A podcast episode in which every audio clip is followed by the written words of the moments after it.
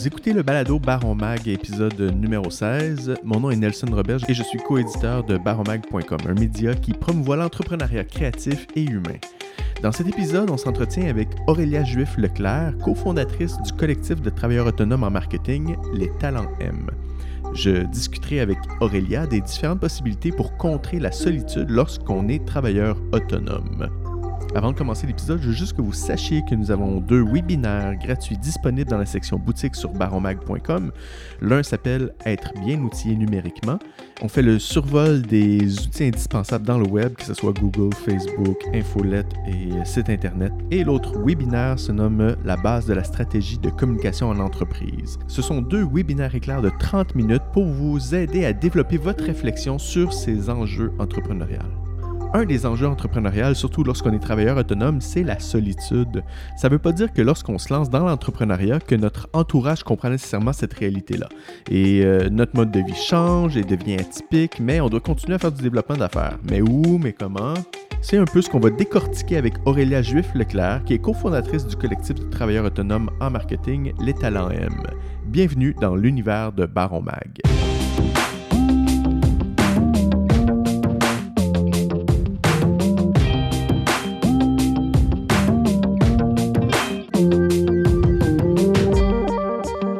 Je suis présentement en compagnie d'Aurélia Juif-Leclerc, qui est euh, cofondatrice de l'organisation Les Talents N, qui est la première communauté marketing francophone.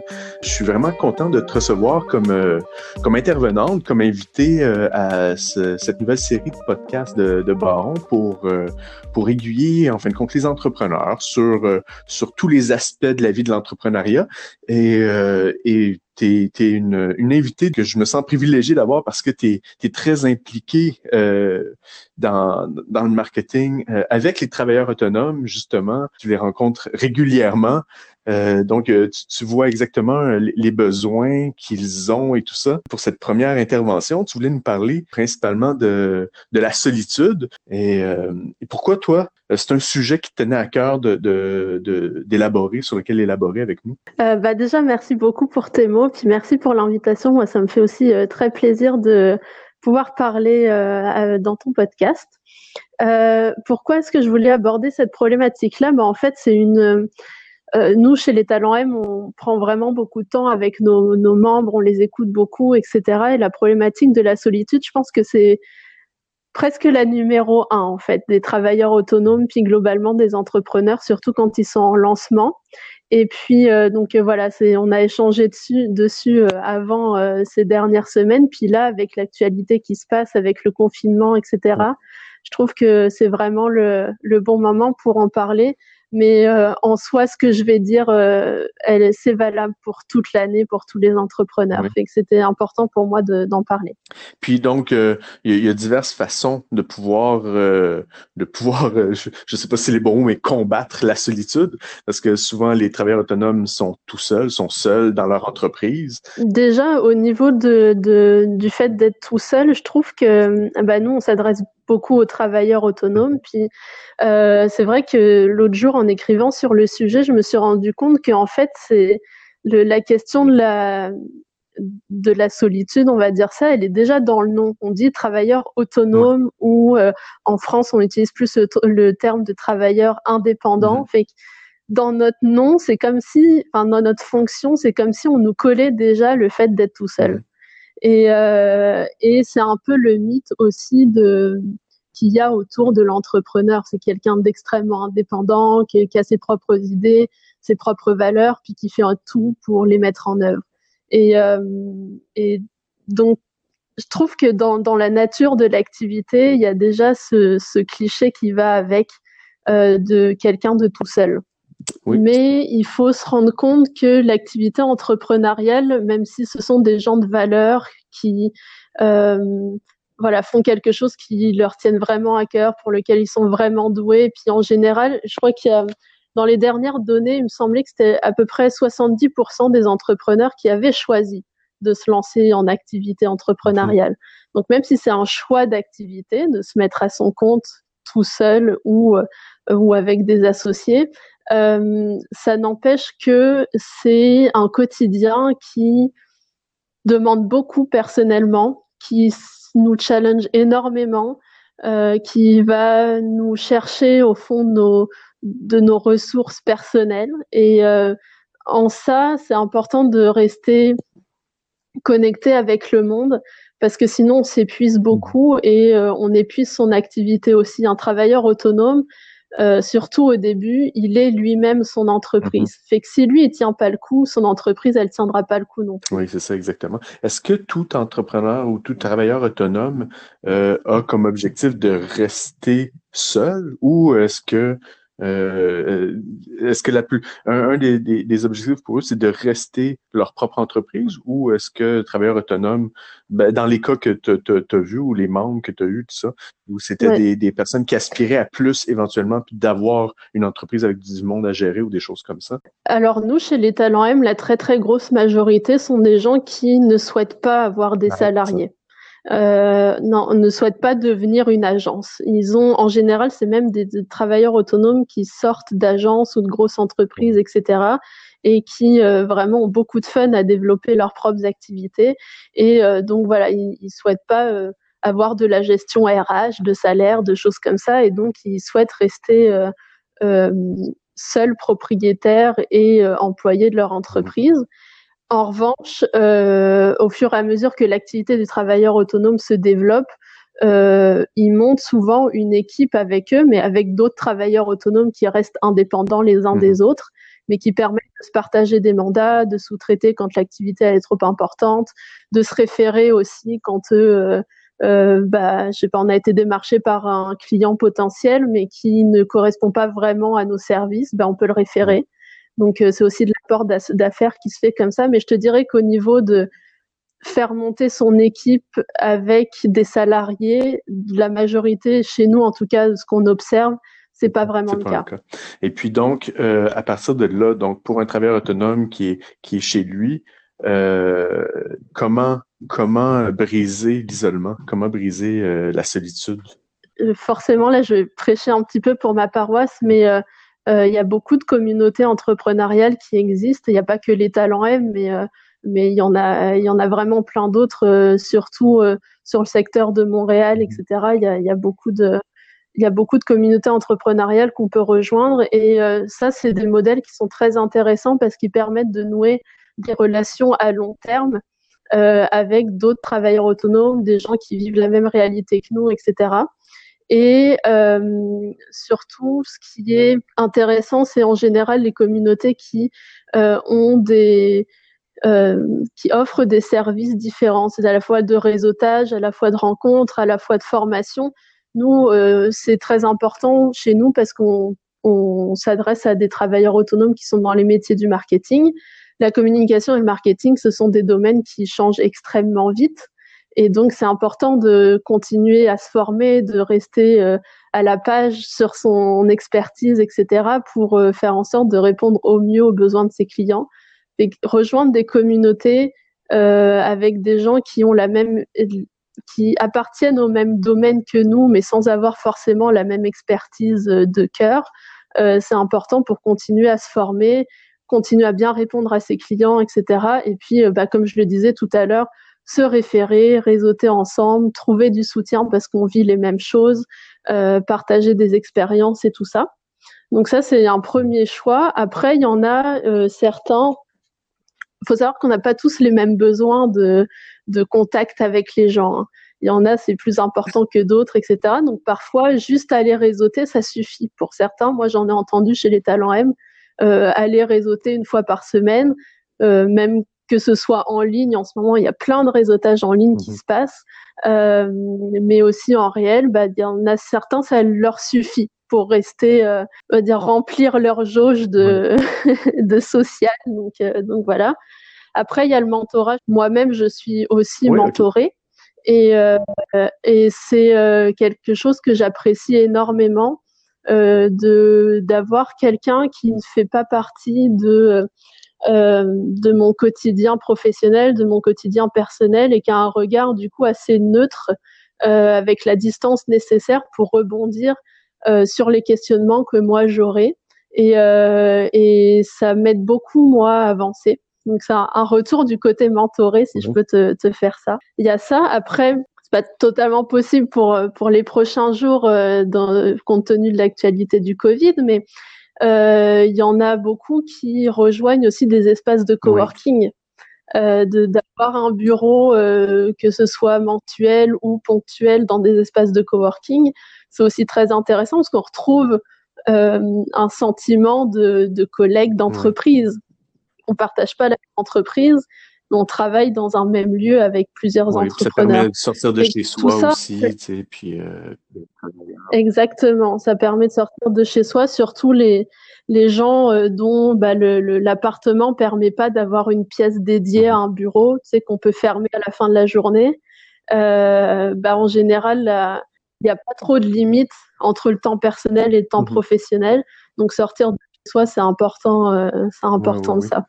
Puis vous, euh, toi, en, tant qu'entrepreneur, bon, avant de créer les réseaux M, le réseau M, voyons, le réseau M, Excuse-moi, euh, parce que je, voulais parler de mentorat aussi, puis là, j'ai... Est-ce que est-ce que as fait est-ce que ton mentorat euh, ton mentor vient euh, en fin de compte du réseau M? C'est ça que je le disais. Non, euh, non, non. On s'est rencontrés dans un réseautage. Ah oui, ok, ok, ok. Euh, donc, donc tu es arrivé comme ça à rencontrer euh, quelqu'un qui voulait faire du mentorat ou qui, qui que vous avez vu une certaine affinité dans ce que vous faisiez et puis que vous avez décidé, euh, hey, regarde, j'aurais peut-être besoin de tes conseils ou qu'on se rencontre plus souvent ou comment c'est passé en fin de compte? Alors, lui, il est mentor depuis dix ans.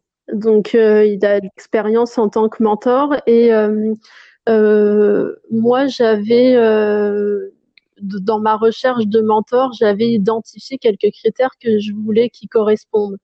Euh, moi, j'ai pas. Il se trouve que mon mentor, il n'est pas du tout dans mon domaine de la communication, du marketing, de l'entrepreneuriat. Il a un profil qui est beaucoup plus scientifique et technique. Euh, par contre, on se rejoint sur certaines activités. Par exemple, il donne aussi de la formation moi, ce qui était très important pour moi, c'est qu'ils comprennent la façon dont je fonctionne, euh, qui est orientée sur l'épanouissement de, mhm. mes valeurs. Euh, c'est ça qui, mes valeurs, c'est mon, c'est ce qui me motive. C'est pas, c'est pas l'argent, par exemple. Euh, ce serait, l'argent fait pas partie de mon top 1 euh, de, de ce qui va me faire faire des choix dans ma vie. Donc j'avais besoin de quelqu'un qui comprenne ça et qui puisse m'aiguiller à la fois sur euh, du coup les, les questionnements que, que j'avais par rapport à ça, mais aussi par rapport à la, au développement de mes affaires quand même, parce qu'il il faut quand même euh, développer ses affaires professionnellement puis vivre de ça. Donc j'avais voilà, j'avais identifié quelques quelques critères qui me permettaient quand je rencontrais des gens puis où je savais qu'ils étaient mentors de d'aiguiller mon échange pour voir si ça allait mmh fitter ou pas. Et puis bien sûr, on a fait euh, une, comme tout le temps, puis ça j'engage les gens à le faire, une première rencontre pour voir si ça va. De toute façon, on n'est pas on n'est pas marié à son mentor, donc euh, donc euh, si au fur et à mesure on voit que ça va pas, on peut on peut tout à fait arrêter. Il n'y a aucun problème avec ça. Le but c'est que ça nous aide et pas que et pas qu'on perde du temps à faire des rencontres qui nous apportent rien. Donc ça c'est pour le mentorat individuel, mais moi j'ai aussi souhaité cette année euh, faire du mentorat de groupe. Donc, euh, donc c'est un autre rendez-vous que j'ai aussi euh, mensuellement. Euh, pareil que j'ai trouvé dans mon réseau. Tu vois, quand je te dis, moi, la force du réseau est très importante pour moi parce que mon développement personnel et professionnel se fait par le travail que je fais en trouvant des contacts, etc. Puis en arrivant à créer un vrai suivi, une vraie relation mhm. avec tout mon réseau mes mentors euh, de groupe et individuels sont arrivés par là. C'est des solutions que j'ai trouvées grâce à mon réseau. Et donc là, le mentorat de, groupe, euh, comment donc il est animé par euh, par une spécialiste justement de, de co-développement. On, est, on est plutôt sur un sur des regards croisés d'entrepreneurs en fait, des partages d'expériences. Parce que c'est ça, chaque chaque façon de briser l'isolement a quand même une fonction assez distincte dans le sens que le mentorat, euh, bon, euh, souvent c'est pour développer, euh, bon, le, on, dit le être entrepreneur plutôt que le que, que le, savoir-faire, la technique. Puis souvent, mm-hmm. dans le meilleur des cas, il faut pas que le mentor soit dans la même industrie que toi, justement pour qu'il y ait un autre regard, pour t'aider à voir autre chose. Euh, puis ça, bon, ça, c'est un des besoins que les entrepreneurs ou les travailleurs autonomes ont, ont besoin.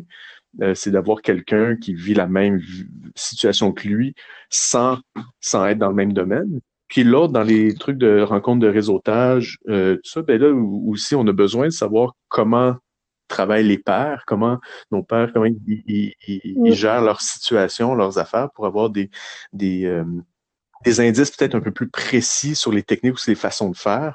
Et là, à, voir comment, bon, euh, est-ce que, bon, mon, mon, mon, entreprise va mal? Est-ce que c'est comme ça pour tout le monde ou est-ce que c'est comme ça juste pour moi? Et comment je pourrais, à ce moment-là? Tu as tout à fait raison euh, de, de soulever ce point-là. C'est que euh, l'idéal n'est pas de se cantonner à une seule solution de rencontre ou de réseautage, parce que comme tu le dis si bien, euh, elles ont toutes des avantages différents qui sont toutes nécessaires à part égale au développement de l'entrepreneuriat.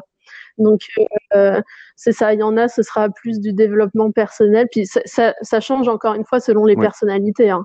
Mais euh, il y en a, ce sera plus du développement personnel, comme tu dis, plutôt de, de l'art mmh d'entreprendre, d'apprendre à être un entrepreneur.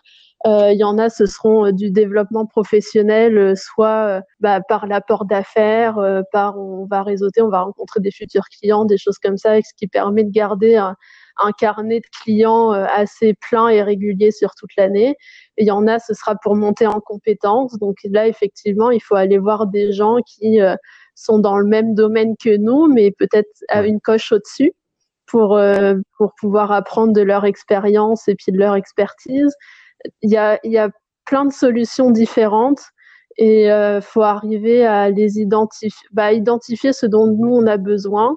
Euh, il y a peut-être une petite alerte que je pourrais faire dessus, c'est euh, le temps que ça peut prendre. Par le temps, euh, tu parles de le temps que ça prend de, de nouer euh, un réseau, etc. Puis en tant qu'entrepreneur, je pense qu'on a plein d'idées euh, on est très créatif, etc. Faut arriver quand même à euh, mettre ses priorités. Par exemple, moi pour 2020, c'était le mentorat ma priorité. Fait que j'ai trouvé mes deux solutions de groupe et individuel, et ça va pas, ça va être pas mal ça pour 2020. Donc euh, donc voilà, mais parce que bah si on va et réseauter et voir euh, nos deux solutions de, de mentorat et euh, se former et, et, et, il n'y a, plus de priorité, il y a plus de priorité finalement. il n'y a plus de priorité, puis on est, on est un peu dispersé partout, on profite pas vraiment des enseignements qu'on peut tirer, puis bah, surtout on a, on, on, prend aussi sur son temps de production, de suivi client, mm-hmm. de choses comme ça. Fait que je trouve ça important euh, de, de définir des priorités. Euh, moi, pour te donner mon exemple, la première année, sur la question de l'évolution de mon réseau, la première année, j'ai été faire du réseautage un ah petit peu partout. Euh, mais ça m'a permis d'identifier euh, des, voilà, des univers que je préférais, euh, là où c'était plus, où c'était plus qualitatif pour moi, etc. Fait que ça m'a permis de faire un tri là-dedans, d'accéder aussi à des réseaux où il y a besoin d'être invité pour, pour voilà, assister à leurs événements. Donc c'est ça. Puis la deuxième année, bah, je, j'avais fait le tri, fait que j'ai été dans des, j'ai, travaillé un réseau qui était beaucoup plus qualitatif pour moi, euh, comme sélectionné un peu. Euh, j'ai aussi rejoint la chambre de commerce, voilà, pour euh, aller chercher des, euh, d'autres challenges au niveau du réseau. Et puis, euh, bah, cette année, c'est ça, c'est le mentorat, euh, c'est ces choses-là. Ben, euh, on va terminer le podcast sur ces belles paroles. à moins que tu aies un, mot de la fin à dire à tout le monde par rapport à par rapport au comment briser le, la solitude. Ouais, ben le mot de la fin, c'est que écoutez-vous, écoutez-vous pour fixer vos propres priorités. Et puis c'est pas parce qu'il y a quelque chose que vous ne faites pas cette année que vous ferez jamais. C'est juste vous donner toutes les chances de de pouvoir profiter pleinement des enseignements et des rencontres que, que vous ferez et surtout euh, euh, ne vous laissez pas prendre dans la spirale de la solitude de l'entrepreneur. C'est absolument vital pour vous et vital pour votre entreprise. Et que c'est mon mot de la fin et mon dernier conseil. À très bientôt. Dans le prochain épisode, je m'entretiens avec Yannick Simon Matar de la billetterie Le Point de Vente, avec qui on va aborder le sujet du plan d'affaires. Cet épisode est une production de Baron Mag. Euh, il a été réalisé et monté par moi-même, Nelson Roberge. Vous pouvez retrouver ce balado sur Apple Podcasts, Google Podcasts, Spotify et SoundCloud. La musique thème de l'émission est une création de l'artiste Zona Z. Sur ce, restez chez vous, prenez soin de vous et des autres et on se retrouve au prochain épisode.